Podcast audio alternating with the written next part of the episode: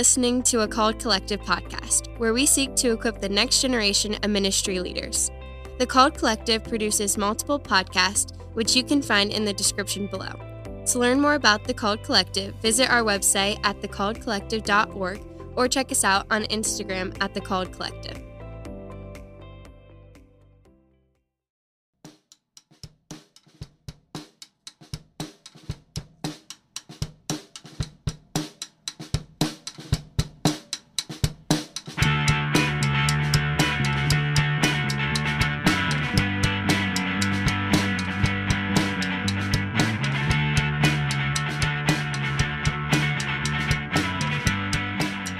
Welcome to Fresh Text. Fresh Text is a weekly podcast where a couple pastor scholars study a scripture passage, often drawn from the Revised Common Lectionary. Uh, we hope it'll be enjoyable and edifying for all, and especially equipping for pastors or teachers who are preparing sermons or lessons in the upcoming weeks. I'm your host, John Drury. I uh, teach uh, New Testament and spiritual formation at Indiana Wesleyan University in Marion, Indiana.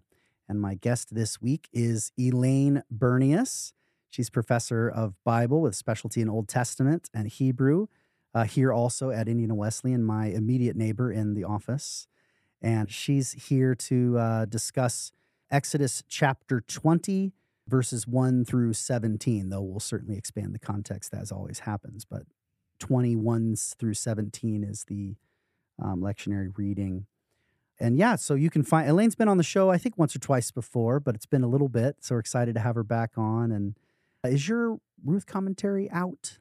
Would that be the thing to Esther. Excuse me. Yep. It's in the Ruth Song of Songs Esther volume. Okay. I'm Esther. You're the Esther one. That's out, yes? Yes, In in the Beacon New Beacon. New mm-hmm. Beacon commentary series. So you'll want to check that out. Her commentary along with others in one volume on Ruth, Song of Songs. Song of Songs, Esther. Okay. All right. Yeah. I see the logic of that. All right. Yeah, the girl books. I didn't wanna say it. oh, that's how I referred to it before. I waited for you to say it. it's all good. All Sa- right. Sarah Coleson Derck is, Okay. is in there, and Great. then and then Joseph Coleson as well. So Great, great. Yeah, so if you're enjoying the show today, make sure to press the share button on your podcast player app and get the word out about the show. Thanks for listening. Enjoy this conversation with Elaine.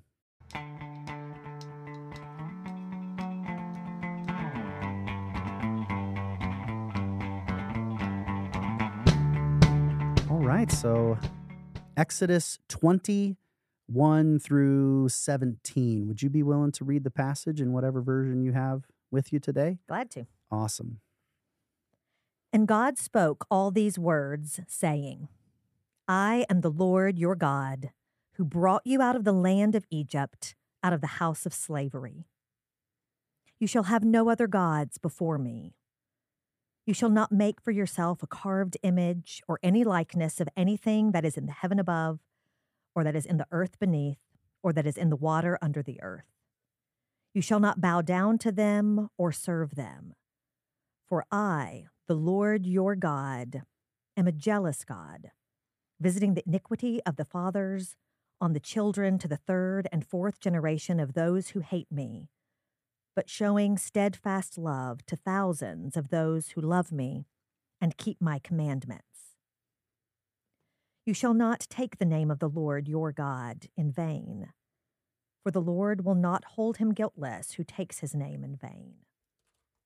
Remember the Sabbath day to keep it holy. Six days you shall labor and do all your work, but the seventh day is a Sabbath to the Lord your God. On it you shall not do any work, you or your son or your daughter, your male servant or your female servant, or your livestock, or the sojourner who is within your gates. For in six days the Lord made heaven and earth the sea and all that is in them, and rested on the seventh day. Therefore, the Lord blessed the Sabbath day and made it holy. Honor your father and your mother, that your days may be long in the land that the Lord your God is giving you. You shall not murder. You shall not commit adultery. You shall not steal. You shall not bear false witness against your neighbor. You shall not covet your neighbor's house. You shall not covet your neighbor's wife, or his male servant, or his female servant, or his ox, or his donkey, or anything that is your neighbor's. This is the word of the Lord. Thanks be to God. Let us pray. Father, we give you thanks for your word, for these uh, 10 words uh, that you uh, spoke from your mouth on the mountain Sinai or Horeb and were received by your people. And we just ask that as Elaine and I enter in uh, to a conversation um, about this um, holy text, that you would grant us the grace to uh, hear your word and to receive it with gladness and to perceive uh, what words of our own need to be said uh, this hour. And then also with that, the words that are uh, to be said by all those listening in as they consider how they're going to carry your word um, in their spaces. So we pray this all in the name of the Father and of the Son and of the Holy Spirit. Amen. Amen. Yeah, so I I imagine you've read this text before, but in order to make it fresh, I'll still ask you, you know, what are you noticing? What's what's standing on the page to you Yeah. today for whatever reason? The Lord your God kept coming Mm. out.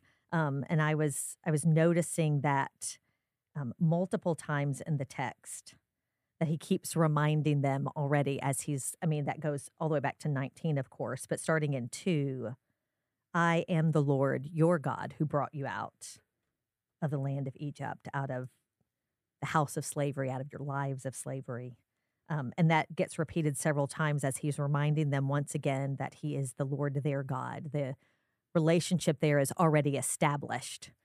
Back in 1903 he already brought them to himself. Stop. Now if you obey me right that's looking that that condition is forward toward what he's going to form them into. But Yeah. that was popping out here to me that time as i read it. I think one time i realized oh no i didn't put the emphasis on the lord your god it was in 12 i didn't put the emphasis Ah, there well, but- emphasis is Mhm. uh, in, is hermeneutical. it is, Uh, is. I think, let me test this. Every time Elohim appears, God, it is with a your, except for in the narrative of verse one. Right? I am the Mm, Lord your God, two. Mhm, And then Five. five, I, mhm. I, the Lord your God, I am a jealous God.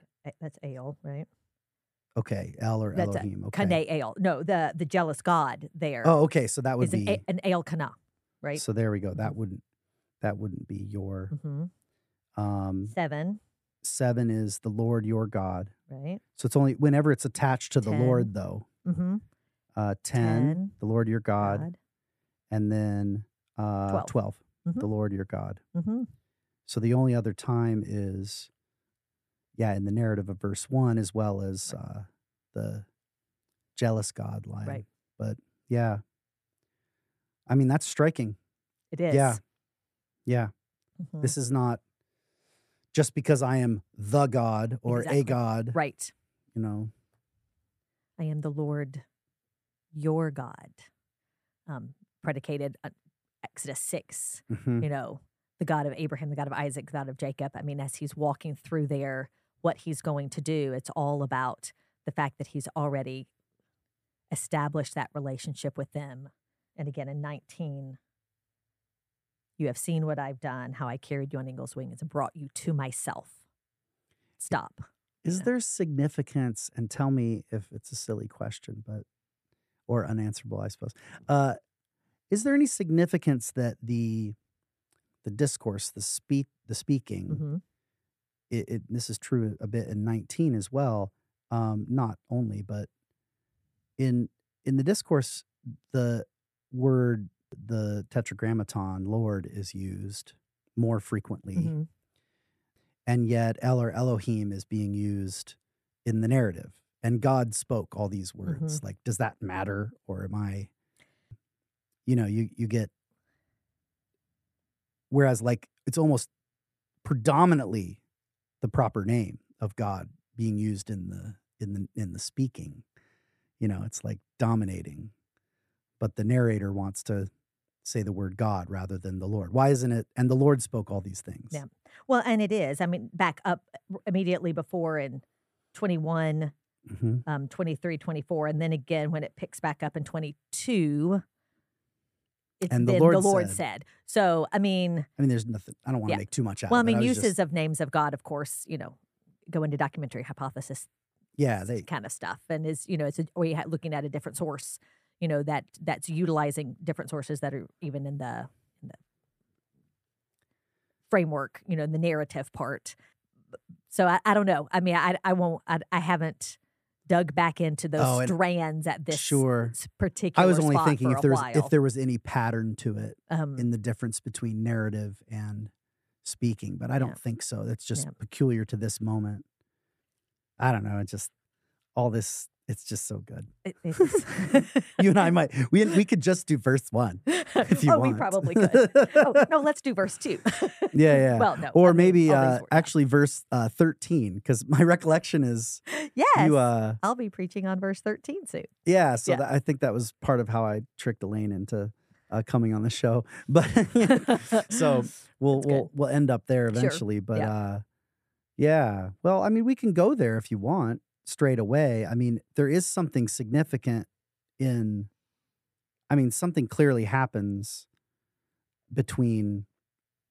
I mean, the form uh, prior to "you shall not murder," they're all just longer, They are. and that's not, you know, to be ignored. Sure. I mean, you could say verse three is is uh, verse three is a short one, but Mhm. I mean, you know, the "thou shalt." There's actually, you know, three or four between three and six. I mean, there's a lot of ways to splice how we think of how many commands are there, Sure. right? Fair. Yes. Um, there's three commands in in linked with the Sabbath, you know, Right. between eight and 11 Mhm. right? So the notion of, you know, that there are ten distinct Right. ones here is a little. When was that first asserted? That there are ten, because it, it doesn't refer to Um, itself that. You always in- love it when you in- open it up and the heading says the That's Ten it. Commandments, and you're like, well, I don't see the word commandments. I see the word words, Is it and I don't see ten. is it chapter 31 where you first get 10? when it's the tablets or no It's not 30. No, it's not 31. Um it might be on yeah, on the tablets. 30 I was just talking to someone about chapter 31 a little while ago. That's where So it happened. That's what that's why 31 jumped in my head. I don't remember, but there's a uh, there's a point at which it does say the 10 words. Mm, Um okay but I'm not remembering off the top of my head where that is. So they do get referred to that as, way. As 10, yes. Um, but of course, you know, how it's been broken, you know, Jewish tradition, right tradition breaks them differently. So verse 2 is considered the first command I am the Lord your God who brought you out of land of Egypt, out of the house of slavery, which to us doesn't even sound like a command, right? It sounds like the preamble, um, which is why we don't often think of verse 2 as the first command. But in Jewish tradition, verse 2 is the first command, and then 3 through 6 become the second command grouped together. Um, so the command, the imply, what's the implied command of I am the Lord your God who brought you out of the land of slavery, out of the house, out of the land of Egypt, out of the house of slavery. That's my question to you, John. What's Well, the I mean- implied command? I mean, I suppose I can't help but like. I mean, this is this is probably reading. I'm teaching Paul this semester, so Mm-hmm. like I immediately was like, "Oh, it's the command of faith to believe that that's true." Yes. right? to keep on being faithful to it, not Mhm. just faith in the sense of an uh, intellectual Yes. assent, but Right. right to be faithful and loyal hmm to the fact that this is who I am. Right? It's to receive my identity Yes. from him. Something like that. Yeah, something like that. say. And it that thinking of that though, in to- stopping to think of that in this moment, also then gives us more to ponder as we read through the law. Um, You Mm-hmm. know, the number of times in Leviticus that we get this, you know, just kind of statement of divine self revelation. You're hearing a bunch of laws, and then all of a sudden, I am the Lord your God. Mm, Just gets stated. Um, not a because I am the Lord your God, just I am the Lord your God. And it can feel very random. And I think reflecting on that here brings us exactly, brings me, uh, I've landed exactly where you are this statement of one, before we can or will respond in any way to God, we have to recognize who He is. I am the Lord. And it's not just I am the Lord, it's then I am the Lord your God. I mean, mm. in, the, in other commands, it's just I am the Lord. Um, but here, the fact that but that functions as shorthand for the whole thing. Exactly. I and even the so. narrative I totally. am the Lord your God who brought who you brought out you. of the land of Egypt, out of the house of slavery.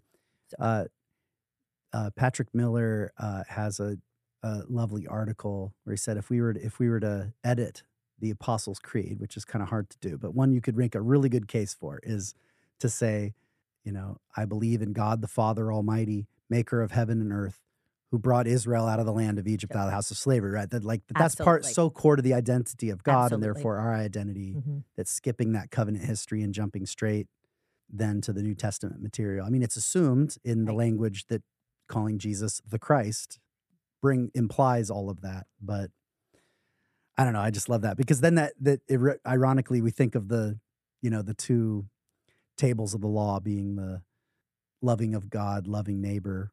But it's kind of nice to think, well, actually, first there's the command faith, right? To right. believe that He loves us, yes, right? Because the we can't love Him until we actually trust that He loves us, us, or otherwise we won't be loving Him. We'll just be transaction, be engaging in a transactional relationship.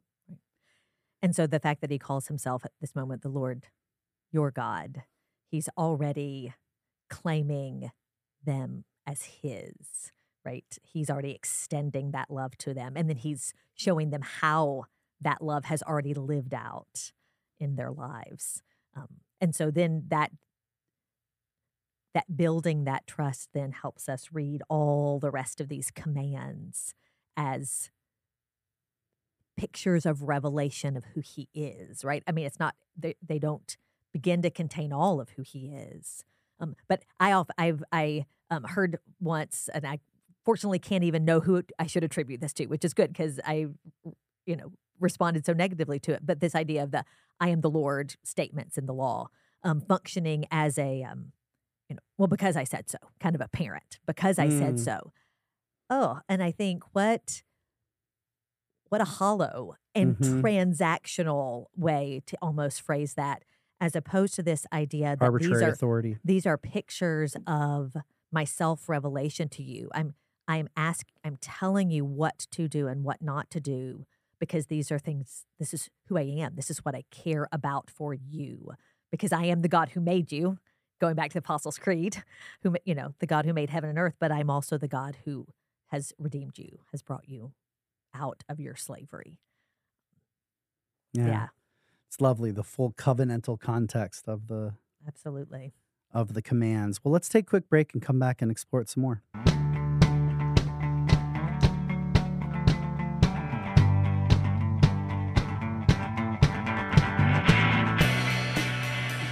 And we're back. Welcome back to Fresh Text. I'm here with uh, Elaine Bernius, and we're looking at Exodus chapter 20, verses 1 through 17. Yeah, so I was thinking about how we're doing a uh, a series on the Ten Commandments at the chapel here at Indiana Wesleyan University, and so for some of you who might be actually following the lectionary, maybe even preaching the Old Testament lessons during Lent, this is this is a there's this kind of quick journey through a bunch of highlights in the Old Testament. There's the Noah covenant we did two week two weeks back, and uh, the circumcision covenant with Abraham and Sarah, uh, with Amy Peeler just last week, and now Ten Commandments. So we're kind of hitting these next week with Ken Schenck and the the serpent in the wilderness. So it's like these kind of key moments uh, that are all kind of connected to New Testament passages, although we've just been studying them on their own terms. But so if you're going through those, then you're going to want to say something about the whole Ten Commandments. And I think the introductory stuff that you got from Elaine just today about about verse two is really crucial. That kind of context to think about how commandments work. She happens to be preaching on "You shall not murder." Yay! so we divide. We got a ten week series, but part of her responsibility then is going to be the kind of she, she did the the first week intro to the whole, and now it's kind of okay.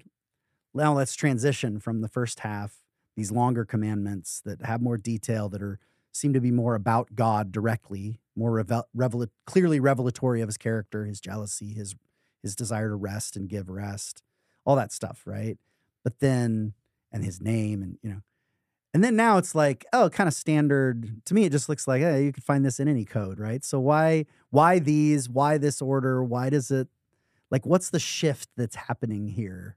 How would you go about describing the shift be- between that those first set of longer, for now we'll just call them the longer laws and the shorter laws to not uh, cook the books and privilege one particular interpretation of the difference, but um, just th- thoughts on just that shift I don't know. Um, great. I mean, you know, the the shift to toward love neighbor, which, you know, actually maybe already starts back in Sabbath, honestly, because Right. you you're thinking of Sabbath makes you look at all whom you might have privilege over to demand work. You can't even demand work from anyone, right? You we we aren't just ones who rest, we are Mhm. ones who ensure rest for And others. that's emphasized more in the Deuteronomy But- one, yeah, which fits because they're going into the land. Of and- course. right. But but it's already here, there. Oh, it's, it's already here. here, you Yeah. know. And then and of course, you know, honor parents, which maybe you're kind of moving you're still looking at it's a it's a love neighbor reference, but an, an up still an yeah. up neighbor kind Yeah, of I mean, you know if if we think of De- um, deuteronomy as expanded decalogue i mean that's where the you know things about priests and kings and judges and prophets get thrown into that section of the authority Ah. section so but then now you just you really look at um you know with you shall not murder then it's really about you know how is god's society god's people how are we going to interact one with another? Now it's and it's beyond that too um, again expansions different places even in the covenant code that's coming next are going to move into how these laws are also applicable to those who live among you you know the stranger the foreigner the sojourner however we want to translate that among you. But but i mean you know all Which of- already got a shout out in the Sabbath. it did already. That's true. It already did. You know, but these then, um, you know, I don't know if I if I have maybe anything specifically definitive to say on the shortness, except it's just these are going to be the foundational things. Um, you know, I I can't love my neighbor who is not living, right? Right. Yeah, yeah, right, right. The fact of There's a reason why this one comes first. it's got to be first, right? But then, you know, the the ways we keep faith among us as well, really, in all the next four, right? How we're going to establish relationships that that are faithful in different kinds of ways to those amongst whom we live. Um, th- so I think these four just maybe, or these five, sorry, are, are that those more foundational pieces, knowing that they all get expanded upon in different ways in different directions than throughout the rest of the law, Old Testament, New Testament, you know, get defined and expanded, thought about from different angles as well. Do You have any thoughts on it? What's your Well, I have a new one because of what you just said there. When you were talking about with murder, you can't love a neighbor unless they exist. this is kind of foundational. The parallelism then between that and the first word slash command of the Decalogue, Mm, I am the Lord your God who brought you out of right. So the the love and faithfulness directed to God has to start with there being a you know a God that exists, a God that has entered into some kind of covenantal relation and has revealed his name so that you can respect it, right? Who has served as creator and has opened up this Sabbath practice, right? All of that just kind of requires a sort of foundational. If you're saying foundational, if all if these five are foundational to the broader kind of social uh, codes that are going to have to be expanded upon throughout the rest of the book of Exodus, then the murder command is kind of foundational of the foundation. It's the most basic, Right. Right. to and do- then that the same works for the first half of the Decalogue, right? It's if he's not existing and in relation to us, then the rest is just, you know, empty religious talk. Yeah. So the the ways in which I deny life to those around me are Uh, then going to not allow me to love. You know, that ex- you know that the way we're going. You know, we think of those the law and the prophets hanging on those two commands. You know, if you if what's hanging there, well, first don't don't murder, don't kill, um, because then you know then you, you've eliminated the ability to do that. First, do no Well, harm, right? Yeah. yeah. And and the thing, you know, I sorry, I'll, I'll say a little bit more on this one just because, of course, I've been thinking about it. Yeah. Um, the the other places, you know, that we go and, and kind of see expanded legislation on murder. You know, there's the idea of killing without intent and then killing the same, you know, this same word. It comes and you know, it's interesting how it even comes into U.S. I mean, in our context, U.S. legal code, probably legal codes around the world, with malice aforethought is usually how it gets translated. But it's just who, in advance, beforehand, hated. I mean, Mhm. it's it's the the you know that word, the idea of hatred, and then of course Jesus's expansion in Matthew and and with anger, you know, that that hatred and anger become the the soil and the food that nurtures the seed that will become murder. Um, and so then what are what are those things I'm playing with? You know, what are those things that what then is the environment that will not nurture? I mean, obviously no hatred and no anger, but are there other th- things that we can Ah. expand on environments that will kill the seed of, you know, that would grow into murder, that seed of sin that may be there? Yeah, especially if but yeah. we yeah, especially if we take so the Sermon on the Mount could be seen as kind of prophetic, you know, uh, expansion and, and execution of the law to kind of call out how to live this. And it could also and or as a kind of wisdom tradition, a kind of Sure. Eh, you know, notice what happens. Why not just deal with the anger? Right? And then you will have fulfilled the command Absolutely. Um, because he says, you know, you've heard it said to the fathers long ago, do not murder. But I say to you, he's not saying, don't, oh, you can murder all you want, just don't be angry. Like he's obviously saying something about, you know, getting at the root of the problem, which has a kind of Exactly. Both prophetic and sapiential kind of function. Indeed.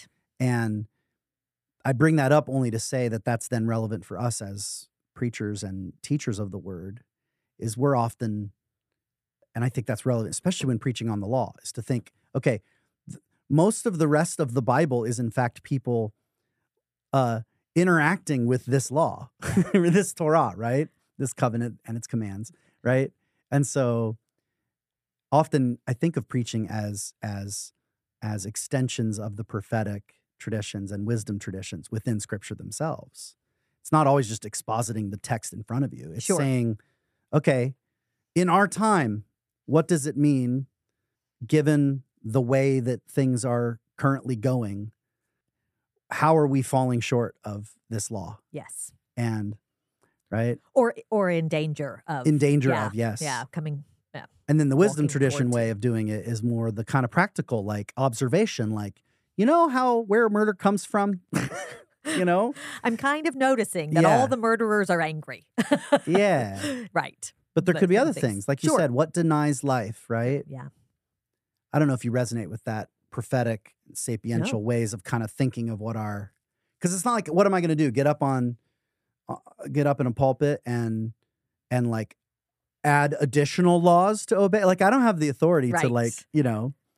And of course, there is just work of interpreting the law, and I think that has value too. I'm not saying we can't do the, more rabbinic approach, right? But Right.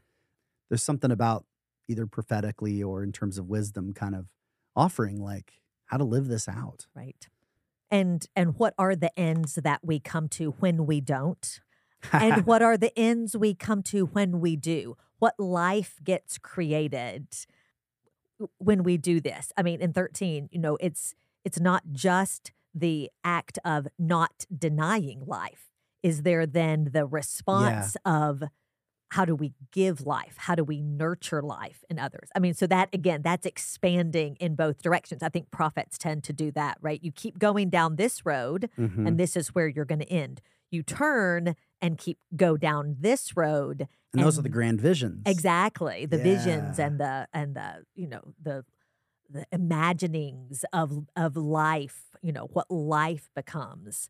Um, and so I think that maybe is what we're i- in in what you're saying here, kind of what we're what we can what we're called to maybe think through as we walk in these. Yeah, and I think a sermon, and we may want to talk in the next segment a moment here about if you were to engage in a sermon on the whole text. If you're not in a series, right? I, I think we've been kind of focusing on what do you do if you have to just on one, you know? Yep. But uh but in a uh, well, so we'll get to that in a moment. But with this one, wow, that's kind of funny. I just lost my train of thought. That doesn't happen very often. Well, it actually happens quite often, but I usually catch it. Before it gets lost. Oh. Well, if Nathan, you you, were- get to decide whether to leave this in. It could be entertaining. Leave it in. Leave it. No, you know. Well, So- if you were, th- I mean, uh, can I pick up? I Run mean, with it, please. If you're thinking about how to preach the whole, is the is it that picture of what is the end? If we go Yeah. in the direction of of of rebellion against these words, these these invitations, these gentle calls of our loving God who's willing to come and not withhold from us the the quote unquote rules of this relationship though he's already noted this relationship is established but he he's not withholding from us the the life that he wants us to have but he's gently giving it to us. But if we if we if we're going to act in rebellion against it what does life lived Yeah. in that direction end with and conversely what is the picture of the life that results from living this right what does our what is our community and and what is then the impact of our community on the world around us Mhm. when this life gets created in us Yeah, no, that's so good. Yeah, that actually reminded me what I was going to say. It's that I feel like that that has a natural structure to a sermon, whether it was on one on one commandment or or the whole set of ten, is you know clearly putting it in its covenantal context, um, and then moving into what goes wrong, you know, and then painting that vision of what it's going to look like when you turn the commandment on its head and actually live it out. You know, thou shalt not murder, you know, thou mayest, you know, flourish in life and cause the, you know, and seek the flourishing of other lives. Something like yes that, you know. absolutely and if if i can jump to verse 20 That's perfect. Well, actually, let's put a pin in that. Let's start with Okay. that right Oh, okay, after but the make break. sure I connect oh, that's where we'll start. Okay, We will start. Okay.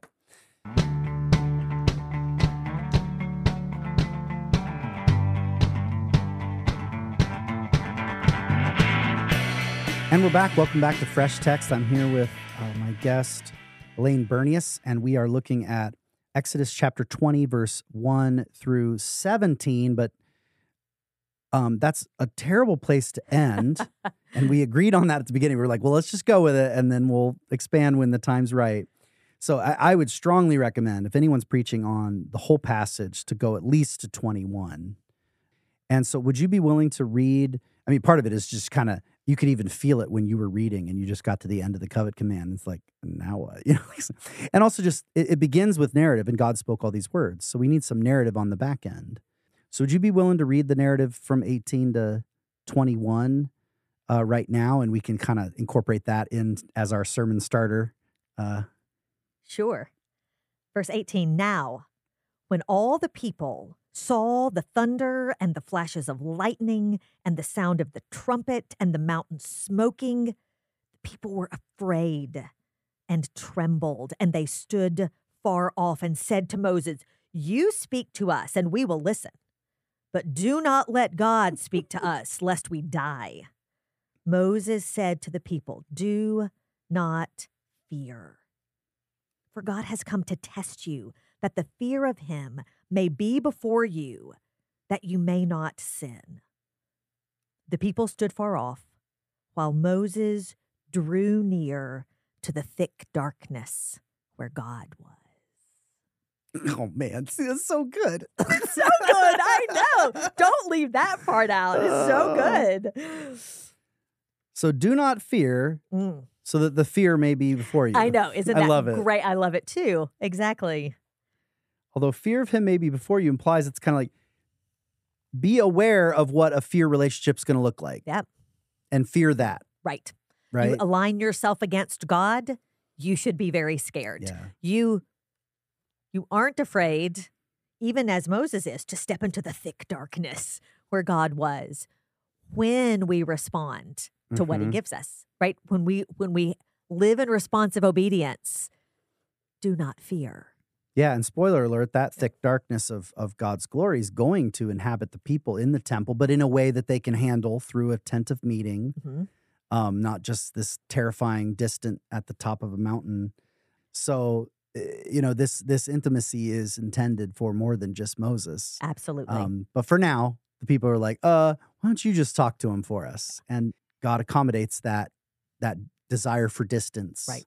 But the end game by the end of Exodus is to have a temple in which this glory can abide. Right. Yeah. Well, already just by chapter 24, you've got the 70 elders and Moses Right. and Joshua and and they sit and they eat and they drink with God. That that is one of 20, chapter 24. I can't remember what verse it is. One of my Oh, favorite. It's like one of the most mind-blowing verses in the Bible. Um, Yeah, I want to go there. That's Oh, great. okay, sorry. Because I no, that's so oh, good. it's just so Well, I mean, um, verse 11. He did not lay his hand on the chief men Yeah. of the people of Israel.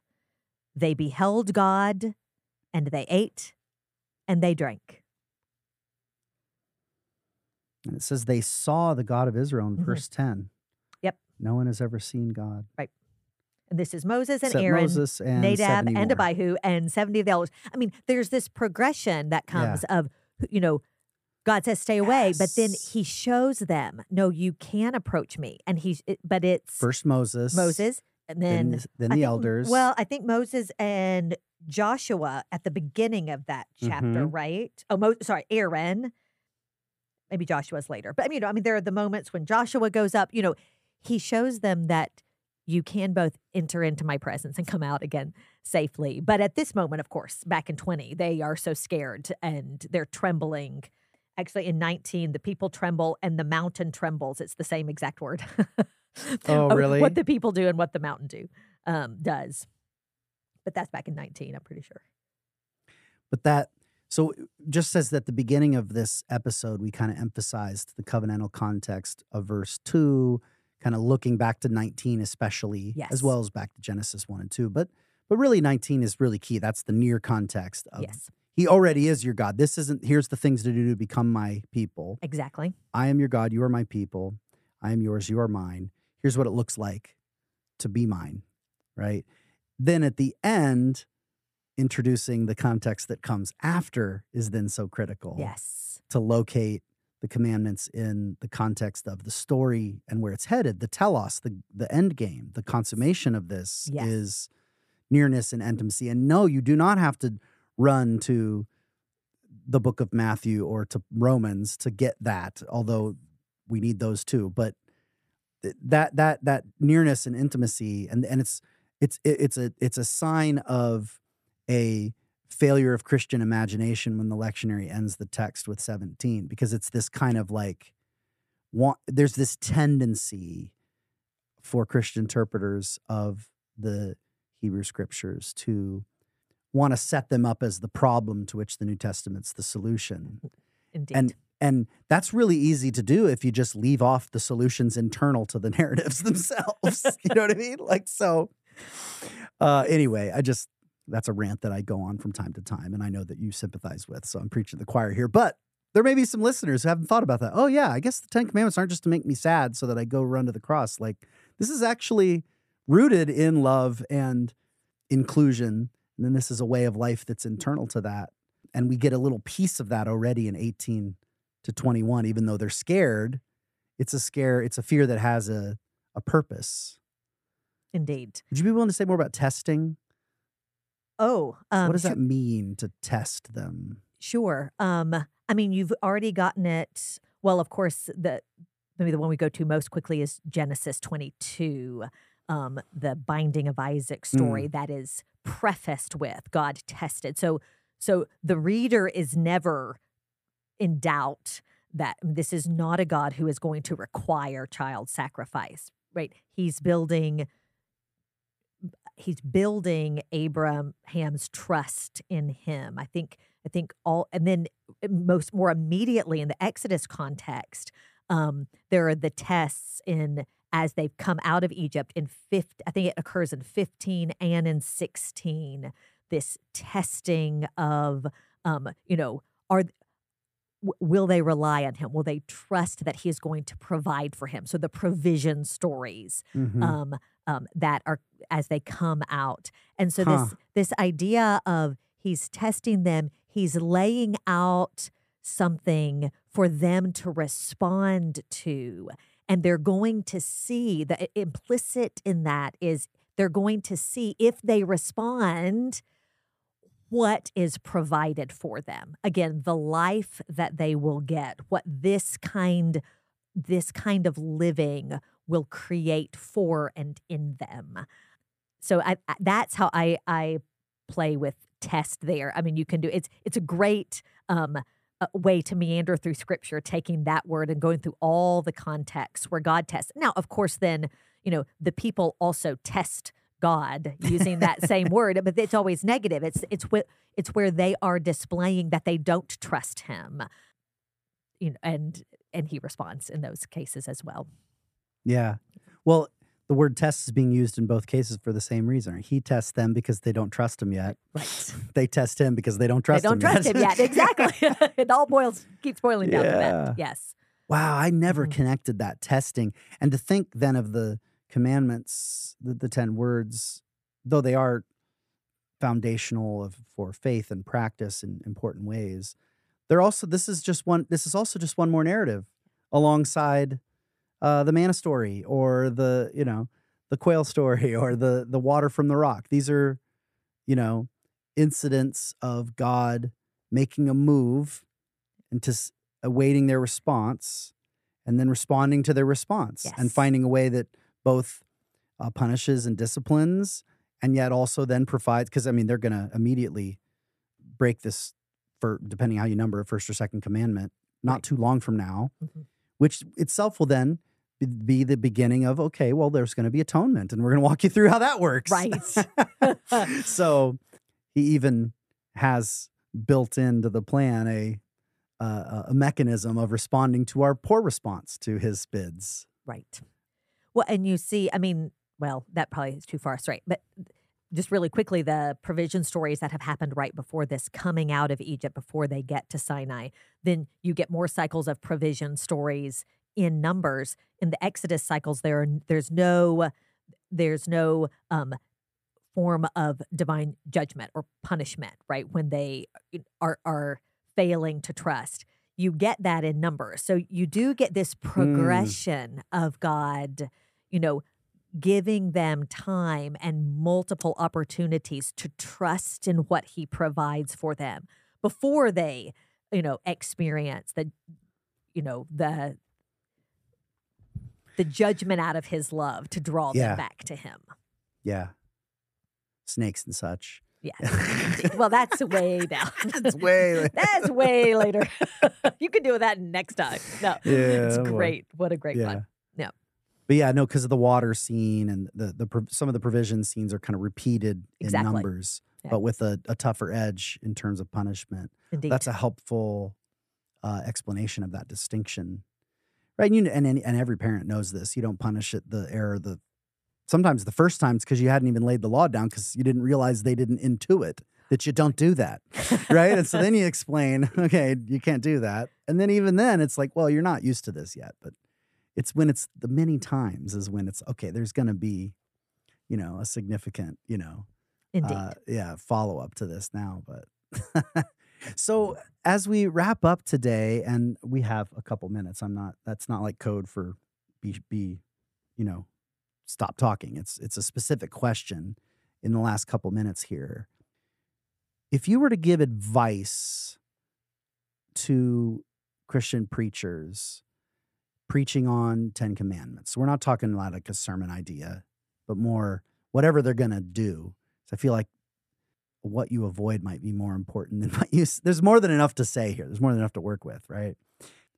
If you would have some advice especially for some things to avoid, wouldn't have to be that. But we've said a lot of positive things. What are what are some specific things to maybe not do when you preach on the Ten Commandments? That makes you can give positive. You you don't have to do thou shalt, but uh, you can do some thou shalls as well. But what what advice would you have? You can just be advice. They don't have to be all negative, but what advice would you want to give? And it can just be your pet peeves if you want, like how to not preach on the Ten Commandments. Yeah.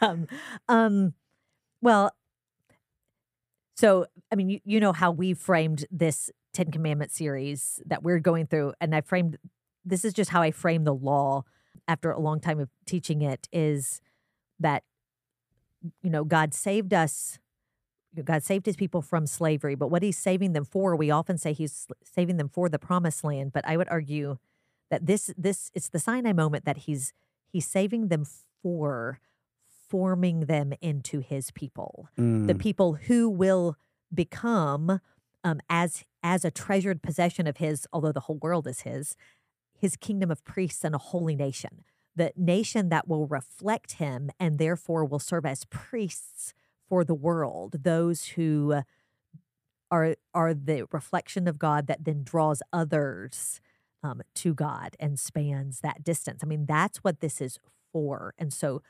hearing commands formationally as invitations into who God is and the life He created us to live, um, I think is so vitally important. So, you know, my pet peeves on, you know, preaching Old Testament law is, um, you know, for some reason we always feel the need to say, well, we're not bound to do this, but, um, and maybe that's less so in the Ten Commandments and more so other places. And indeed, we're not bound in the way that, you know, we think of that the law is a new bondage for us, that we must you know, keep this external list.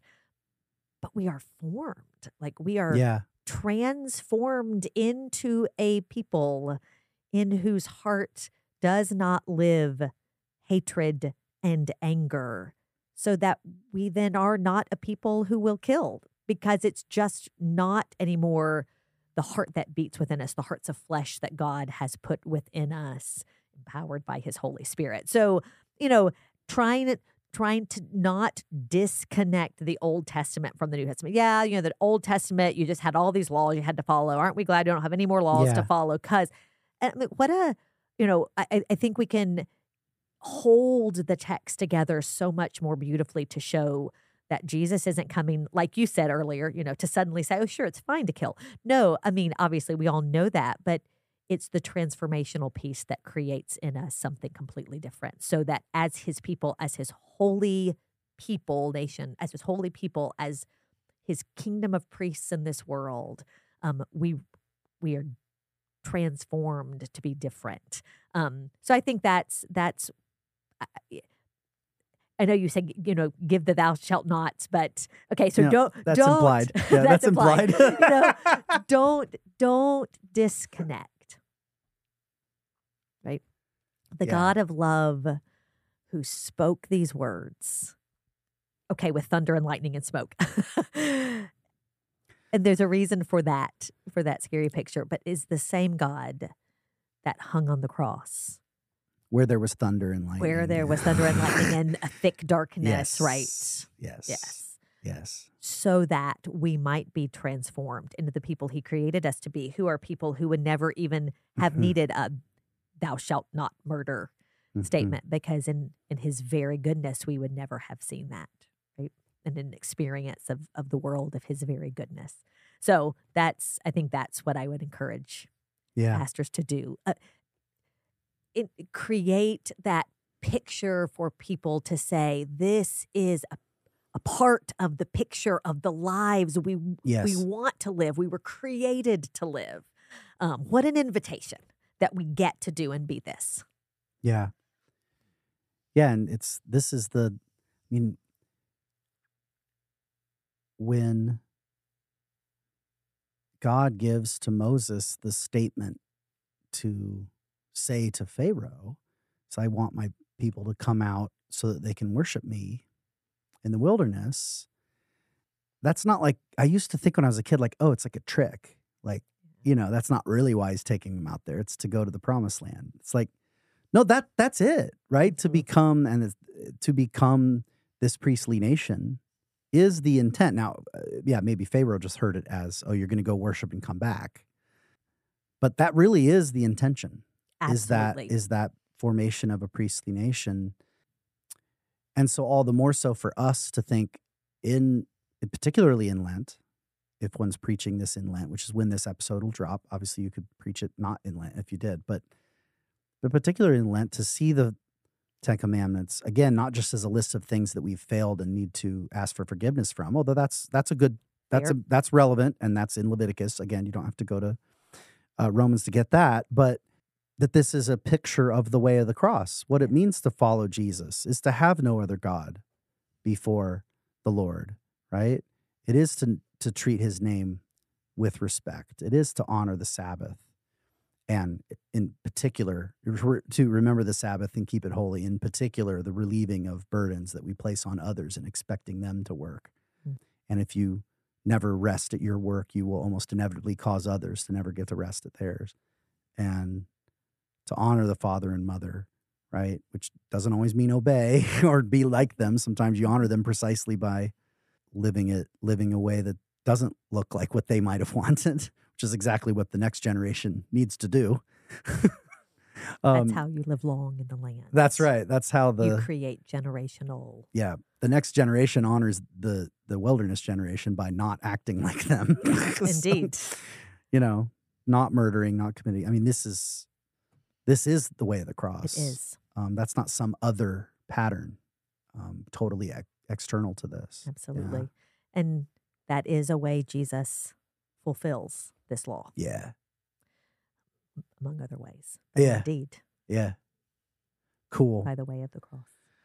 Wow, this is really cool. I had a blast with you. That went way too fast. Well, it's over an hour. We got to wrap it up. Yeah. Sounds good. Thanks so much, Elaine. I had a great Thank time you, interpreting John. scripture with you. Thanks to uh, Called Collective Team for their production work and promotion of the show. Thanks to Todd, Eric, and Tom for getting this show started and uh, supporting for so many years.